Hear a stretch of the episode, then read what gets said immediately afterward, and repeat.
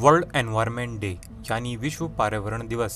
ये हर साल दुनिया भर में 5 जून को मनाया जाता है। पेड़ पौधे पर्यावरण में प्रदूषण के स्तर को कम करके इसे शुद्ध बनाने में अहम भूमिका निभाते हैं।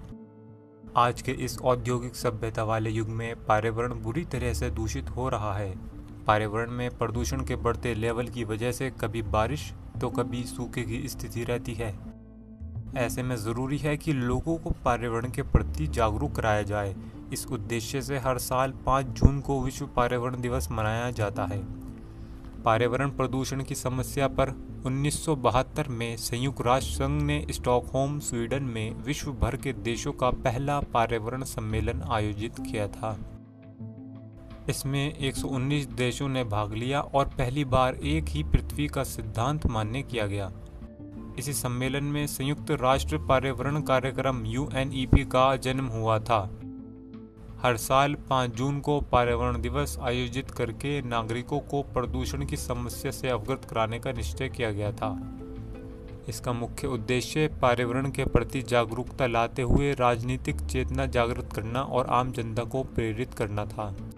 इस सेमिनार में तत्कालीन प्रधानमंत्री इंदिरा गांधी ने पर्यावरण की बिगड़ती स्थिति एवं उसका विश्व के भविष्य पर प्रभाव विषय पर व्याख्यान दिया था।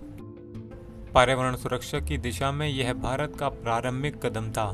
तभी से भारत में हर साल 5 जून को विश्व पर्यावरण दिवस, यानी वर्ल्ड एनवायरनमेंट डे मनाया जाता रहा है।